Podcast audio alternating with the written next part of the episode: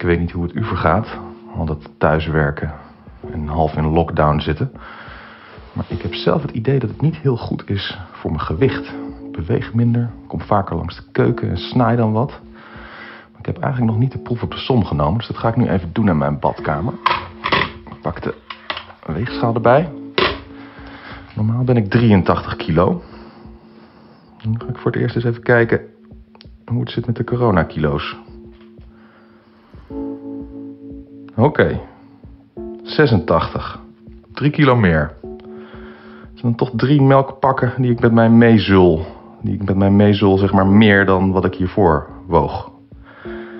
Even een uh, tikkie dat ik hier moet verwerken. Uh, ik ga eens eh, bedenken hoe ik hier weer vanaf kom van die extra kilo's. Daar gaan we het over hebben.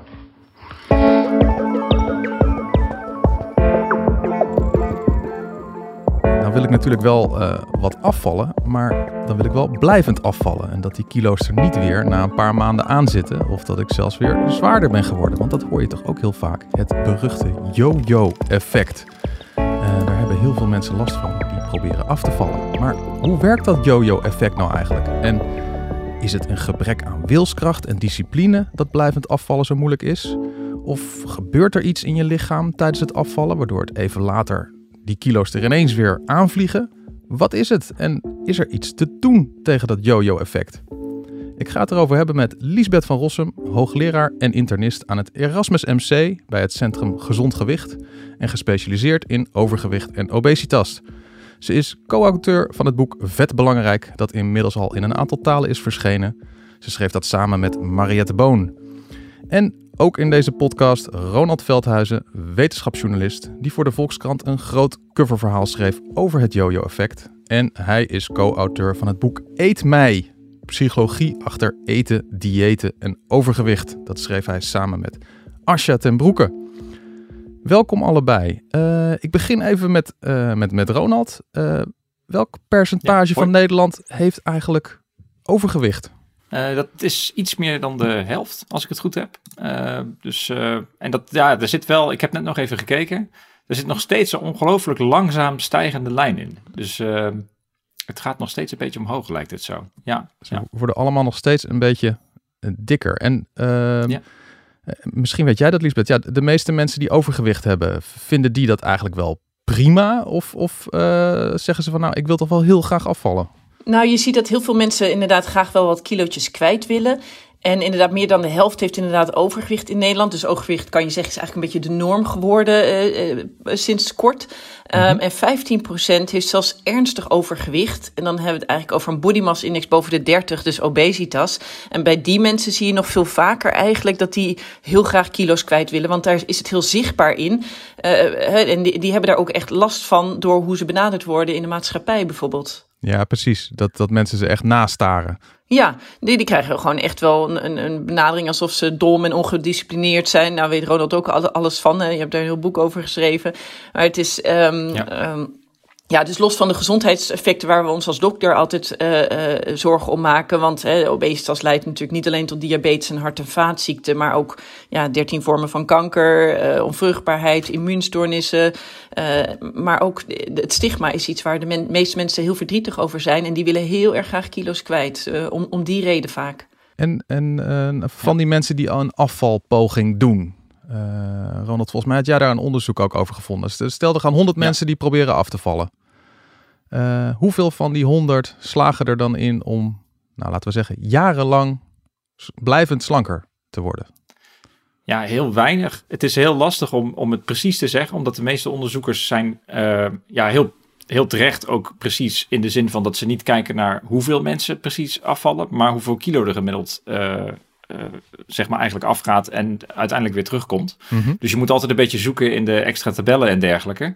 Um, uh, en ja, de inschattingen lopen dan eigenlijk tussen de 20 mensen houden het gewicht eraf. Uh, tussen de 20 en de 10 ongeveer. En ja, de andere 80 komen toch weer terug op een oude gewicht. Um, en de helft, een, derde tot de helft, komt zelfs hoger uit. Dus dat, uh, ja, dat is echt wel, het is echt wel pittig. Ja. Dus dat is echt een hele zware opgave. Dan is het ook wel altijd wel fascinerend om, om de manier waarop mensen gaan afvallen. Want eh, wat je heel vaak ziet is dat mensen op dieet gaan. Eh, en met name als je heel veel kilo's te veel hebt en je hebt al obesitas op dieet gaan is geen obesitasbehandeling. Het staat ook niet in de richtlijn. De eerste stap als je echt ernstig overgewicht hebt om af te vallen, is een gecombineerde leefstijlinterventie. En dat gaat veel breder dan alleen voeding. Dat, dat, is, dat is beweging, dat is ook aandacht voor slaap, voor stress, voor gedragsverandering. Echt heel de mens. En ook alle factoren die erop van invloed zijn, die de effecten van een leefstijlinterventie kunnen, kunnen belemmeren, die moeten ook allemaal eerst geoptimaliseerd worden. Maar wat je heel vaak ziet, is dat mensen denken te gaan afvallen uh, door een dieet. Ja, en, en daar inderdaad, die, die cijfers zijn heel erg dramatisch slecht. Als je puur door alleen maar een, een dieet, wat vaak wordt gezien als een korte kuur, uh, dat, dat is geen obesitasbehandeling. En, en om zeg maar, want ik stond dus vanochtend op de weegschaal om eens te kijken van hoeveel uh, corona-kilo's heb ik erbij gekregen. Uh, schrok ik toch wel van. Uh, ik ben jarenlang, uh, was ik 83 kilo. Ik ben, vanochtend stond ik op de weegschaal en was het 86 kilo. Ik ben een, een, hm. een, man van 1,90 meter. dus nou ja, dat, dat zit nog helemaal niet in de hoek van volgens mij overgewicht en obesitas. Maar ik dacht wel, het zit ook in de familie. Er zitten toch wel mensen die worstelen met hun gewicht. En ook wel op latere leeftijd gewoon wel zwaarder zijn geworden. Dus ik dacht wel van ja, ik moet oppassen dat ik niet zo'n gevalletje word met uh, elk jaar twee kilo erbij, weet je wel. En dat je dan na een jaar of vijf of tien denkt van, hmm, nu zit ik echt helemaal aan de verkeerde kant. Uh, hm. uh, hoe, hoe, krijg ik die corona-kilo's er slim af? Heb jij daar een idee voor, Lisbeth?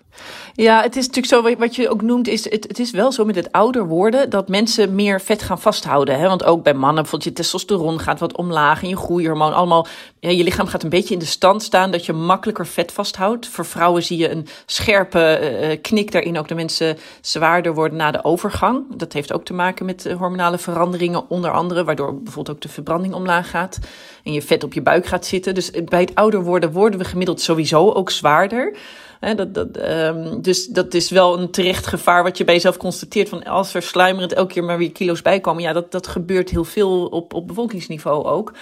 Als je het nu hebt over snelle kilo's die nu aankomen ja, dan moet je altijd kijken van als iets eraf moet, waardoor is het eraan gekomen? Ja, als ze het door coronakilo's hebben, dan zijn vaak, de, de oorzaak ligt hem dan vaak in toch de ongezonde voeding, te weinig beweging, soms ook slaaptekort of stress. Hè, mensen die hun baan verliezen of dat door de omstandigheden van uh, thuiswerken met kinderen, uh, te veel stilzitten. Dus dat is echt de leefstijl-obesitas.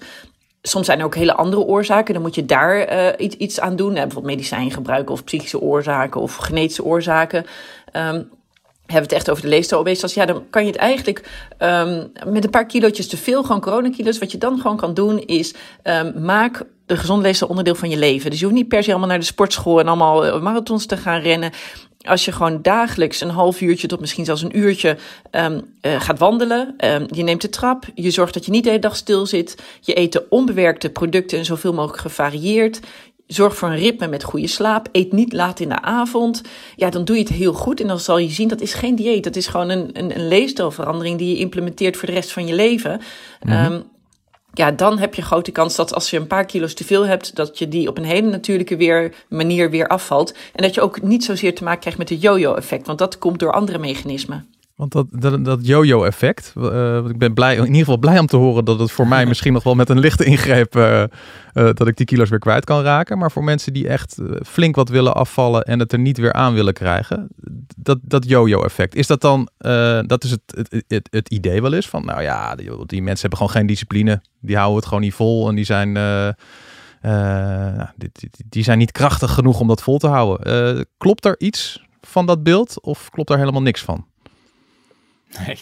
Ronald, je begint al een beetje ja, te, oh, ja, te lachen. Zeg, nee, ja, ja, zeg het maar. Ik wil het best aan Lisbeth over... Ja, nee, het is... Uh, kijk, als je, zodra je op discipline gaat varen, uh, is eigenlijk alles al een verloren zaak. Want... Uh, ja, het is heel moeilijk om weerstand te bieden tegen allerlei dingen. en vroeg of laat ga je eraan toegeven. Dus ehm, en het kost je ook energie. En je wordt er alleen maar moe van. Dus het, het, het, het is helemaal niet prettig om het op wilskracht te doen. en sterker nog, ik weet eigenlijk ehm, ook uit persoonlijke ervaring wel vrij zeker dat mensen die uh, uh, op dieet gaan en dat met wilskracht, dat, dat zijn juist vaak heel gedisciplineerde mensen, omdat ze al jarenlang dat gevecht uh, proberen te winnen. Dus mhm. het, het, ik zou zeker niet zeggen dat het iets met wilskracht te maken heeft. Dat, en, en dat blijkt ook niet uit de onderzoeken natuurlijk. het, het, het zijn vaak andere dingen. Ik hoor Lisbeth wel wat aanvullen. Ja, Wat? Nee, ik, ben, ik, ik sluit me er helemaal bij aan. Want het is inderdaad zo dat, dat hè, we maken bijvoorbeeld alleen al over voedselkeuzes, maken we meer dan 200 voedselkeuzes op een dag. En daarvan is zo'n 90% is onbewust. Dus inderdaad, die 10% die je heel bewust maakt, die kan je nou met wilskracht beïnvloeden. Nou, dat doen we dan ook, of niet. Hè, daar voel je dan schuldig over misschien. Maar die andere 90% die gewoon geautomatiseerd, je eet die zak chips leeg, uh, je loopt langs de snackbar en, en je haalt daar iets omdat je het, op, het komt op je pad. Dus het, het, het zijn ook, of het ongemerkt, je bent bijvoorbeeld heel gestrest, krijg je snacktrek. Dus dan eet je veel makkelijker die reep chocola weg dan die salade, terwijl je weet dat die eigenlijk veel gezonder zou zijn. Um, allemaal dat soort mechanismen wat enorm onbewust gaat. En het lichaam stuurt daarin ook voor een deel. Want ons lichaam, ons brein en onze darmhormonen reageren op onze voedselomgeving. Heel simpel, als wij um, ergens een grote reclame van een, van een, van een ijsje zien, hè, of van, van chocola, dan reageert ons lichaam met bepaalde hormonen die trek geven in dat ijsje. En onder andere gaat je bloedsuiker al omlaag, hè, insuline wordt aangemaakt, je krijgt enorm veel trek erin. Ja, en dan is het ook heel moeilijk om weerstand te bieden, omdat, omdat je al ongelooflijk veel trek erin krijgt. Um, dus dat is een van de mechanismen eh, waar, je dan mee te maken hebt. En um, een ander ding is als je echt heel veel kilo's te veel hebt, en dat is het weer bijvoorbeeld over obesitas, wat er echt veel voorkomt hoor, 15% van Nederland heeft obesitas, ja, dan, dan is het helemaal belangrijk om te snappen dat je lichaam anders geprogrammeerd is geraakt. Dat die hele communicatie tussen je darmen en je brein, uh, want, want dat is een heel belangrijk punt, hè, je eetlusregulatiesysteem. Want wanneer ga je eten als je hormonen aanstaan? Um, en je stopt met eten als die weer omlaag gaan. En als je verzadigingshormonen aangaan. En die, die worden in je darmen en in je vet gemaakt. En die sturen allemaal signaaltjes naar je brein. Van nu zit ik vol. He, iedereen denkt van nou, als je maag vol zit, dan stop je met eten. Nou, dus maar een heel klein stukje ervan. Dit, eigenlijk gaat het om die darmhormonen die zorgen van nu krijg je een vol gevoel. En dat, dat moet je voelen in een regelcentrum in je hersenen. Die stuurt je verbranding aan en je eetlust. Nou, dat mechanisme dat um, is heel belangrijk, maar dat is vaak verstoord bij obesitas, waardoor je makkelijker kan dooreten. We verstoren dat zelf ook massaal door bijvoorbeeld allerlei bewerkte producten te eten, want die hebben invloed op dat hormonale systeem, waardoor je veel later pas vol raakt, waardoor je geautomatisch, veel automatischer te lang dooreet. Er zijn recente studies verschenen die laten zien, als je bewerkt voedsel eet, versus onbewerkt voedsel, dat je onbewust gemiddeld 500 kilocalorieën per dag meer eet. Mensen eten ook sneller en die komen makkelijker aan. Terwijl als je puur onbewerkt zou eten, dus hè, bewerkt is dan zeg maar, moet je denken aan de pakjes en de zakjes. En onbewerkt is de producten zoals je ze nog herkent van, van natuur, zeg maar. Een bloemkool die je nog als bloemkool kan herkennen. Mm en als je onbewerkt eet, ja, dan heb je automatisch een goed, beter verzadigingsgevoel wat op tijd komt. Ja, en dan hoef je gewoon niet meer. Als je echt heel vol zit, dan kan je automatisch stoppen. En dan zag je in die studies ook dat die mensen weer, weer afvielen. Dus dat soort mechanismen is in deze wereld natuurlijk massaal aan de gang. En die mechanismen zijn verstoord bij obesitas, maar die kunnen ook uh, verstoord raken door bijvoorbeeld een crash dieet. Ja, maar ook uh, wat, wat, mij altijd wel opvalt bij mezelf ook, en dat, dat, uh, dat, dat geldt ook bij die studies, is dat je zodra je zeg maar denkt van nou, uh, ik heb uh, genoeg gehad en je merkt dat het nog een toetje aankomt of iets anders lekkers, dan ontstaat daar bij wijze van gewoon vanzelf toch weer ruimte voor. Omdat dat beloningssysteem gewoon dat hele regelsysteem van zeg maar hoe vol je kunt raken, gewoon die draait gewoon de knop nog wat verder open. En ik heb het zelf nog gehad met, met nou we hadden laatst met de familie afgesproken op het strand, veilig, buiten. En toen hebben we wat stroopwafeltjes gekocht, mini stroopwafels. Ja. ja, bijna niemand at die. Dus die liggen dan hier. Ja, en ik eet ze gewoon allemaal op. Dat gaat gewoon toch vanzelf. Ja, en dat is helemaal en dat niet nodig. Is een heel, dit is een heel bekend fenomeen. Want je hebt eigenlijk, als je het hebt over verzadigingsgevoel, dan heb je het over twee biologische mechanismen. En dat is ook interessant, want op beide uh, mechanismen is medicatie net deze, uh, dit jaar op de markt verschenen. Um, om het eventueel te herstellen. Het eerste mechanisme van die darmhormonen, die vethormonen, dat noemen we eigenlijk het homeostatisch systeem. Dat is heel van, uh, oké, okay, je zit nu vol. En inderdaad kan je daar doorheen eten, maar dat is dan niet met de broccoli, maar wel met het, het een wat je super lekker vindt en een beloningseffect ja. geeft. Precies wat Ronald zegt. Ja. Dat werkt via een ander systeem. Dat gaat via dopamine, serotonine en allerlei soort opioïdachtige stopje, stofjes in de hersenen, die gewoon een heel lekker beloningsgevoel geven. Want ja, er zijn weinig mensen verslaafd aan broccoli. Hè, maar zo'n toetje, dat past nou zo'n vol kerstdiner bijvoorbeeld, dat past er nog wel bij. En dat gaat via een ander verzadigingssysteem, wat gewoon een heel sterk beloningseffect heeft. En ja. um, dus er zijn stofjes nu uh, die reguleren van of je, of je vol zit. Dat kan vanuit de darmen zijn of vanuit het beloningssysteem. En daar zijn nu nieuwe medicijnen voor op de markt die dat, als dat verstoord is, door wat voor reden dan ook, een genetische oorzaak of door verkeerd eetpatroon of doordat je obesitas hebt, die dat kunnen herstellen. En als mensen bijvoorbeeld een gecombineerde leefstijlinterventie doen, hè, dat, dat is wat in de richtlijn staat. Dat is een tweejarig programma waarbij je intensieve begeleiding krijgt door een leefstijlcoach bij alle facetten van leefstijl. Dus niet op dieet. Dus dat is niet op dieet gaan hoor. Dat is gewoon alle facetten van de leefstijl. Uh, in groepsverband wordt ook vergoed uit het basispakket. Dus dat is heel belangrijk dat mensen dat weten. Dat als je, daar, daar kan je gewoon voor een verwijzing eh, van je huisarts of internist vragen. Uh, maar bij sommige mensen werkt dat niet. Die hebben een volledig geoptimaliseerde leefstijl en houden toch uh, hun obesitas of vallen niet af. Nou, en dan zegt de richtlijn, dan mag je bijvoorbeeld na een jaar dat soort anti-obesitas medicatie erbij voorschrijven om extra daar eh, de wind mee te geven om wel af te vallen. Dan kan het nog steeds wat extra gewichtsafname geven. Punt is alleen wel dat dat op dit moment nog niet wordt vergoed. Ja, precies. En, en, even, en even dat ik, dat ik hem scherp heb. We hebben hier, stel we hebben twee uh, mannen van 80 kilo. En die ene die was al de hele tijd 80 kilo. En die ander die was vijf jaar geleden 100 kilo. En ze gaan eten allebei elke dag precies hetzelfde. Gaat die ene dan sneller aankomen dan die andere, als je begrijpt wat ik bedoel? Ja, absoluut. Want dit, dit is precies het verschil in het programmeren. Zeg maar dat als je ooit obese bent geweest, en diegene die zo zwaar is geweest, die is een, een ex-obese uh, persoon. Je lichaam raakt anders geprogrammeerd en onthoudt dat je te zwaar bent geweest. En wil je lichaam altijd terugtrekken naar dat hogere gewicht. En dit, dit is duidelijk gebleken. Dus er hele mooie Amerikaanse studies gedaan van The Biggest Loser, heette die. Van, van een tv-programma wat lijkt op het tv-programma Obese. Ja. Daar vielen mensen gemiddeld 60 kilogram af. Nou, applaus, rode loper, hè, feest. Ja. Maar er is onderzocht vervolgens wat gebeurt er uh, zes jaar later met die mensen. Nou, daar komen ze gemiddeld weer 40 kilo aan. En wat indrukwekkend was aan die studies is dat je dan ziet dat die mensen heel sterk omlaag gaan in hun rustverbranding. Dat gebeurde al na die afname van die 60 kilo. Nou, dan kan je nog voorstellen, voilà, je, je verliest 60 kilo, dus dat zou je niet meer rond. Logisch dat je verbranding wat omlaag gaat, want je, je, je, hebt gewoon minder uh, energie wat je verbruikt. Maar op het moment dat ze zo weer aangekomen zijn, dan is het natuurlijk gek dat die verbranding nog steeds zo laag was. Uh, ja. Maar er, er, is wel goed nieuws, want er zijn een aantal mensen die wel degelijk dat gewicht eraf kregen. Maar wat deden die nou anders dan de rest?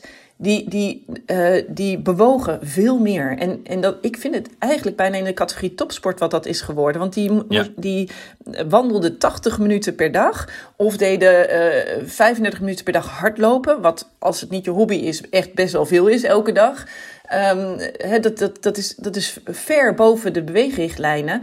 Um, dus, dus dat is indrukwekkend dat je dus veel meer moeite moet doen om dan op die 80 kilo te blijven dan die buurman die zijn leven lang op 80 kilo was. Bovendien heeft diegene die ooit 130 was, heeft natuurlijk laten zien dat je genetisch al aanleg hebt ervoor. Dus je bent sowieso al een beetje benadeeld. Maar door ja. het in een afgevallen staat te zijn, dat is wezenlijk anders dan als je nooit te dik bent geweest. Dus het, het systeem van binnen wordt echt best wel aangetast erdoor. In jouw coververhaal, uh, Ronald, noem je het ook uh, alsof, je, alsof je aan het zwemmen bent tegen de stroom in. Op het moment dat je dus uh, eenmaal ja. slank bent, bent en dan vervolgens ook slank wilt blijven.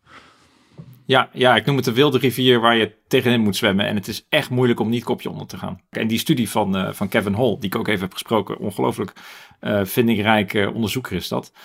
Um, die, ja, het is echt ongelooflijk hoe, hoeveel dat scheelde. Met jouw voorbeeld wat jij noemt, als je zegt van je gaat van 100 naar 80 kilo. Nou ja, dat was die situatie dan niet. Die mensen gingen van inderdaad van 130 naar, naar 70 ongeveer. Uh, maar op het moment dat ze slanker waren,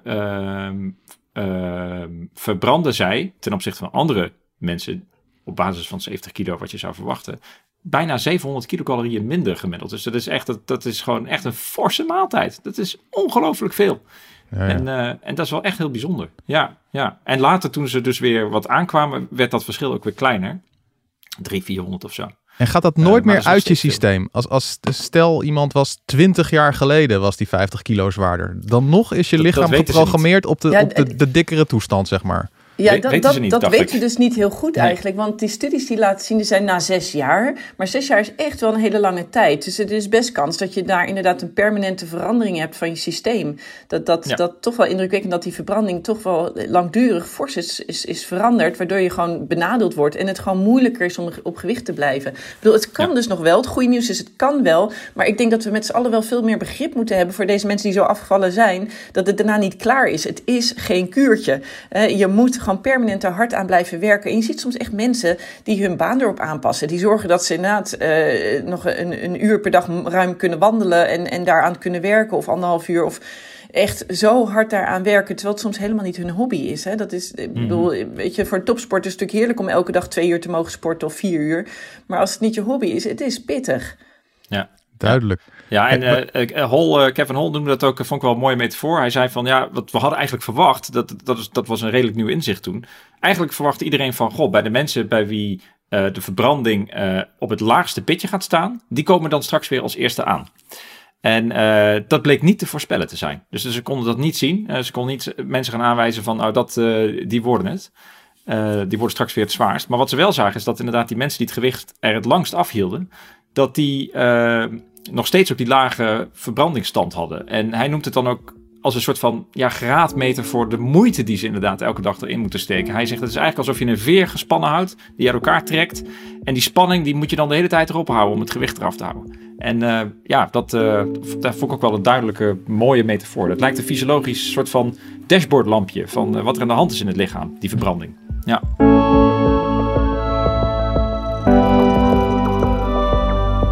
We gaan naar onze eh, tussenrubriek. Een, vraag tussendoor. De vaste luisteraars zullen weten dat wij zijn natuurlijk een hele moderne wetenschapsredactie. Dus wij doen niet aan, uh, aan, aan luisteraarvragen, maar we hebben een, een algoritme geïnstalleerd in de studio. Die luistert mee met de uitzending en die bedenkt dan een toepasselijke vraag. Tenminste, een toepasselijke vraag die leeft bij de robot hier. Daar komt die. Hebben mensen na maagverkleining ook nog last van het yo-yo-effect? Of helpt dat wel om jarenlang blijvend slanker te worden? Hebben mensen na een maagverkleining ook nog last van het yo-yo-effect? Of helpt dat wel om jarenlang blijvend slanker te worden? Ja, inderdaad, die, die maagverkleining. Als, als mensen dat doen, uh, lopen ze dan nog steeds het risico om weer terug te yo-yoen? Of is het probleem dan voorbij? Nou, zo'n maagoperatie geeft er juist wel eigenlijk een, een, een oplossing voor. In die zin dat we denken vaak een maagoperatie, hè, dat is vaak de perceptie van, oh ja, dan, uh, uh, je, je kan gewoon minder eten, hè, klaar. En dat, dat, en daardoor krijg je gewichtsafname. En dat, dat is inderdaad een stukje van wat een maagoperatie doet. Um, maar een heel belangrijk effect van die maagoperaties is dat die hormonale veranderingen, de, dat eetlusregulatiesysteem, dat dat ook uh, wordt veranderd. Um, het moet misschien iets concreter zijn, want we hadden het net over dat systeem wat zorgt dat je vol zit, hè, waar je nog steeds met een toetje doorheen kan eten. Maar even dat, die darmhormonen, die mhm. zijn extreem belangrijk. Um, en dan heb je bijvoorbeeld een hormoon, het GLP-1. En dat um, zorgt ervoor dat, uh, dat is heel gunstig, dat, dat, dat zorgt dat je diabetes makkelijk weggaat, helpt ook voor gewichtsafname. Um, en dat gaat omhoog als je een maagoperatie hebt gehad. Um, Terwijl juist dat soort hormonen, en er is ook nog een, een broertje van, het eh, peptide II, die hormonen die gaan normaal gesproken gaan omlaag. Uh, op het moment dat je gaat diëten, hè, dus dan uh, raak je veel later pas vol. Um, maar bij een maagoperatie zie je dat deze hormonen dat die mooi omhoog gaan. En dat, dat lijkt een effect dus van die operatie. En met name zie je dat bijvoorbeeld bij een gastric bypass. Dat is een, een waarbij de, een operatie waarbij dus een bypass letterlijk de maag gepasseerd wordt. Hè. Dus het eten komt veel sneller in de dunne darm. Um, dan zie je die hormonale veranderingen. En um, bij een maagbandje, waarbij je gewoon echt een bandje om de maag doet, waardoor er heel moeilijker eten in komt, dan zie je niet die hormonale veranderingen. Dat wordt in Nederland tegenwoordig ook nauwelijks meer gedaan, want dat werkt niet. Dat is meer alsof je, hè, of je nou een tapeje op de mond doet of niet, van je kan minder eten. Dus zo'n maagbandje, dat is niet zo effectief, maar zo een maagbypass bijvoorbeeld, dan zie je dus duidelijk die hormonale veranderingen. En dat draagt heel erg bij um, uh, tot de gewichtsafname. En dat zijn eigenlijk de dingen die normaal gesproken bij een yo-yo-effect. Die hormonen zorgen normaal gesproken voor zo'n yo-yo-effect omdat die, uh, dat is een heel mooi voorbeeld van een, van een crash dieet. Als mensen een crash dieet doen een paar weken lang, dan zie je na een paar weken dat mensen inderdaad gewichts, gewichtsverlies hebben. dan maakt het ook niet uit welk dieet je kiest. Kies gewoon een hype, volg hem. En als je heel laag in de calorieën gaat, dan val je altijd af. Hè? Ehm, maar na verloop van weken zie je dan dat, dat mensen omlaag gaan in die verzadigingshormonen. Ook weer die ik net noemde, dat peptide I en de GLP-1. En um, en uh, nou ja, wat schokkend was toen aan die studie, was een Australische studie. En het schokte toen echt ook de wereld. Want die mensen, ruim nadat ze klaar waren met zo'n crash dieet, zijn ze een jaar later nog een keer gemeten. En wat bleek, nog steeds waren die verzadigingshormonen in de verkeerde stand, waardoor mensen nog steeds meer honger hadden. Dus dat was niet even alleen maar tijdens dat dieet. Ze waren lang klaar met dat crash dieet. En wat gebeurde er? Ja, mensen die komen dan natuurlijk makkelijker aan. Want we hebben het net gehad over de verbranding. Nou, dat is super ongunstig natuurlijk als je verbranding omlaag gaat, dan kom je makkelijker aan. Maar als je nou de combinatie hebt, wat dan eh, heel vaak gebeurt met een crash dat je verbranding omlaag gaat en je verzadigingsgevoel gaat omlaag. Dus je zit pas veel later vol en je overeet je makkelijker. Nou ja, dat is natuurlijk de formule om weer uh, in kilo's aan te komen. En vaak nog meer kilo's dan je oorspronkelijk woog. Dus de mensen die het liefste willen afvallen en fanatiekste aan, aan de meest vreselijke diëten eh, zich houden, die een keer op keer, die beschadigen steeds hun, hun verzadigingssysteem en komen steeds verder in de problemen. En dat is uiteindelijk, kan dat ook een risicofactor zijn voor het ontwikkelen van obesitas. Ja, ja. Maar met zo'n gastric bypass operatie, daarbij wordt dus eigenlijk je hormoonhuishouding zo aangepast dat het je relatief wat makkelijker wordt gemaakt om slank te blijven. Ja, ja, en de reden waarom toch die moeilijke woorden die GLP-1 dan bijvoorbeeld een, eh, toch even noemde, is omdat dat hormoon nu sinds afgelopen jaar op de markt is als obesitasmedicijn. Um, en dat is eigenlijk gewoon een stukje maagoperatie uit een spuitje. Um, wat, wat, kijk, een maagoperatie doet nog veel meer. Dus veel meer hormonale veranderingen. En ook gewoon inderdaad, je kan minder eten. Dus dat is veel, uh, veel meer kilo's die je verliest. Maar een onderdeel van die hormonale reactie die dus gunstig is, die kan je tegenwoordig dus uit een spuitje krijgen om als je leefstijl eenmaal helemaal geoptimaliseerd is en gezond is, maar je verliest te weinig kilo's of niet, of, of helemaal geen kilo's, dan kan je dat er bovenop nemen om toch extra af te vallen. Maar ja, dat, dat kost wel 150 euro in de maand. En dat zijn maar heel weinig mensen die dat kunnen en willen betalen. En dat, ja. ja, we zullen zien in de toekomst of dat toch nog wel vergoed kan worden. Het staat wel in de richtlijnen op dit moment. Hey, en als het nou zo moeilijk is, hè, want daar, daar hebben we het de hele tijd over, als het nou zo moeilijk is om blijvend af te vallen, dan zeg, dan zeg je dus eigenlijk automatisch uh, preventie is super belangrijk. Absoluut. Zorgen dat je helemaal niet dik wordt. Uh, dus dat, dat spuitje dat jij nu, waar jij het net over had, die, uh, nou ja, dus eigenlijk dat je een soort, ja, iets met je hormoonhuishouding doet, waardoor je minder snel of juist eerder verzadigd bent. Kunnen we die niet gewoon preventief aan de hele bevolking gaan geven? Nou, ik, ik denk dat die, primaire preventie is natuurlijk zo key. Dat moet, ik bedoel, gelukkig is maar de helft obese, want, of, of uh, overgewicht, want de andere helft nog niet. Ja, daar moeten we natuurlijk met z'n allen keihard uh, op in om de supermarkten gezonder aanbod te laten hebben. Prijsprikkels, gezond voedsel goedkoper um, en aantrekkelijker aangeboden, be beweegomgeving beter. daar moet heel hard wat aan gebeuren en veel meer dan er nu gebeurt. Zodat we zorgen dat die ene helft die het nog niet heeft geen overgewicht ontwikkelt. Maar ook voor de mensen die al overgewicht hebben is zo'n gezonde voedselomgeving natuurlijk ook heel gunstig. Dus dat, dat moet sowieso gebeuren, maar het moet niet of-of, het moet en-en. En ja, inderdaad moeten we wel de mensen die helaas het wel al hebben, daarvan wordt vaak gedacht, ja, als je maar de supermarkten verandert, ja, dan komt het allemaal weer goed. Nee, dat is dus niet zo. Die primaire preventie, dus die gezondere supermarkten, zijn belangrijk voor iedereen. Maar het is niet voldoende om mensen met obesitas terug te krijgen op, op normaal gewicht. En dat is wel vaak wat gedacht wordt. Even minder eten, meer bewegen, opgelost. Nee, helaas is het een stuk complexer en moeten mensen heel veel meer moeite doen. En is er soms medicatie nodig of een maagoperatie in de meest ernstige gevallen. En dat is gewoon reëel dat we dat weten.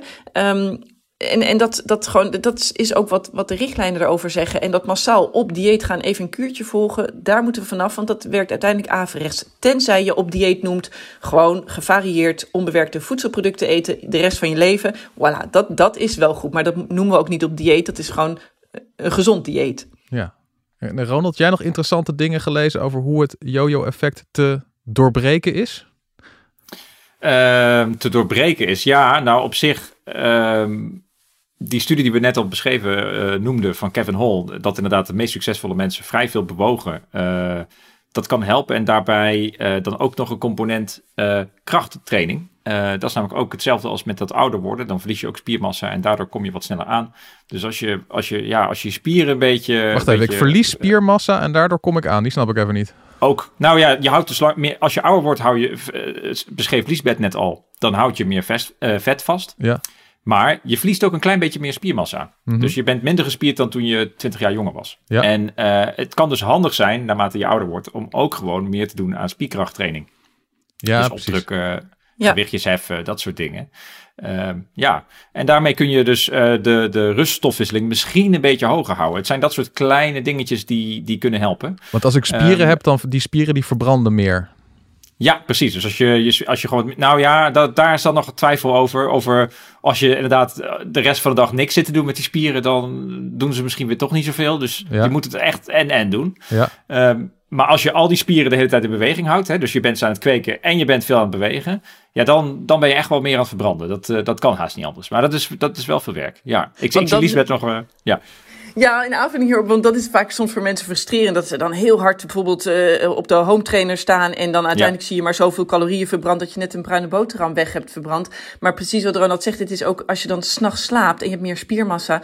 is je rustverbranding wel hoger dan hè, als je activiteit hebt. En, en ehm, dus het werkt nog langer door. En dat beseffen Ah. mensen vaak niet. Dus voor spiermassa, ja, en er zijn kleine andere dingetjes die je ook kan doen om de verbranding op te krikken. En dat zijn allemaal hele kleine steentjes hoor, maar alle steentjes kunnen soms bijdragen. Denk aan bijvoorbeeld meer in de kou zijn. Hè? eh, Dus als je je kamertemperatuur wat lager zet, dan heb je hogere verbranding of koud afdouchen. Hè? Als, als je bijvoorbeeld 90 seconden, als dat lukt, hè, eh, koud afdouchen, dat, dan kan je Oh. ook je verbranding wat aanzetten.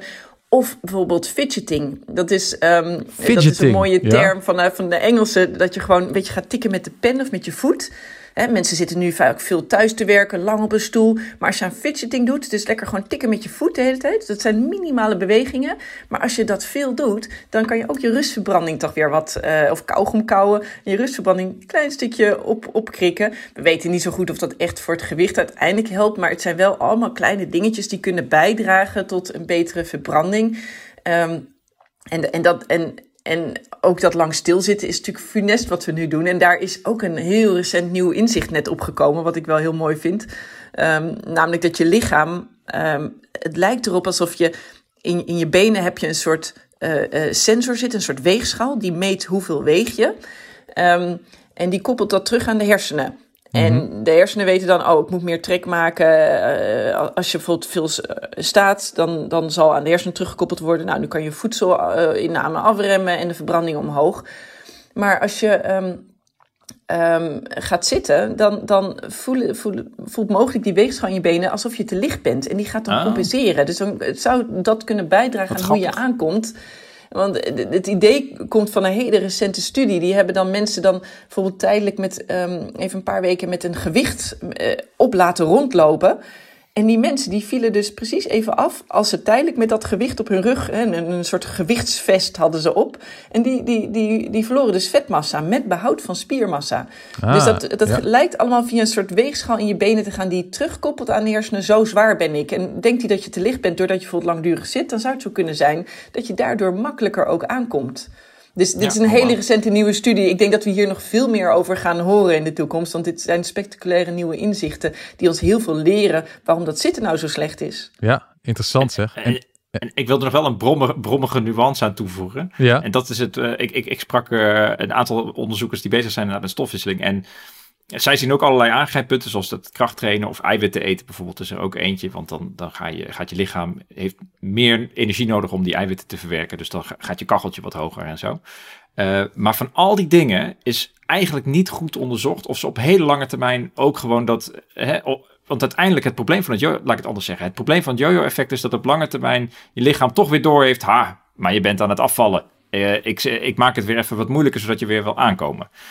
En het is niet onderzocht op lange termijn of die trucs, of die dat niet voorkomen. Eh, dat je lichaam toch weer zegt, hallo, ik heb wel door wat je aan het doen bent.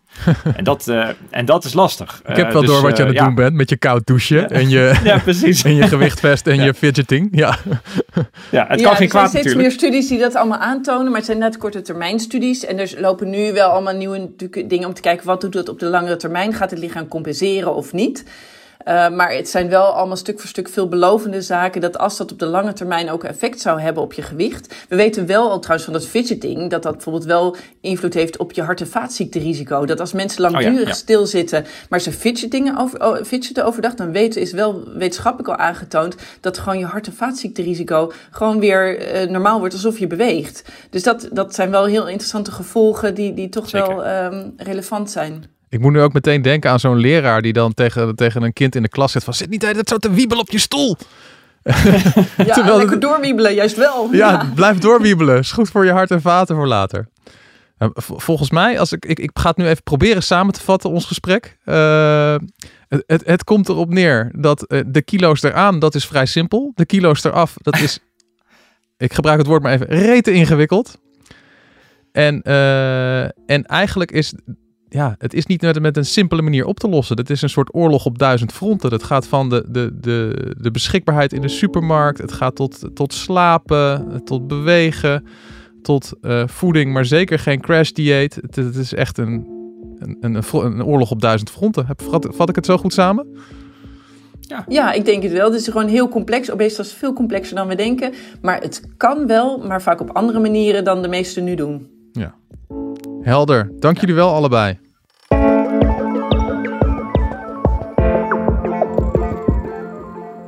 Dit was Ondertussen in de Kosmos, de wetenschapspodcast van de Volkskrant. Grote dank aan mijn gasten van vandaag, hoogleraar en internist Liesbeth van Rossum en wetenschapsjournalist Ronald Veldhuizen. Verder dank aan ons podcastteam achter de schermen Corinne van Duin, Daan Hofstee, David Slinks. Nieuwsgierig naar wat de Volkskrant je nog meer te bieden heeft? Ga naar volkskrant.nl/slash lees en daar ontdek je dat je al een abonnement hebt voor 50 cent per week. Wil je de volgende aflevering van deze podcast niet missen? Abonneer je dan, en dat is geheel gratis, op Ondertussen in de Kosmos op je favoriete podcast-app. Mijn naam is Tony Mudde, chef van de wetenschapsredactie van de Volkskrant. Graag tot een volgende keer.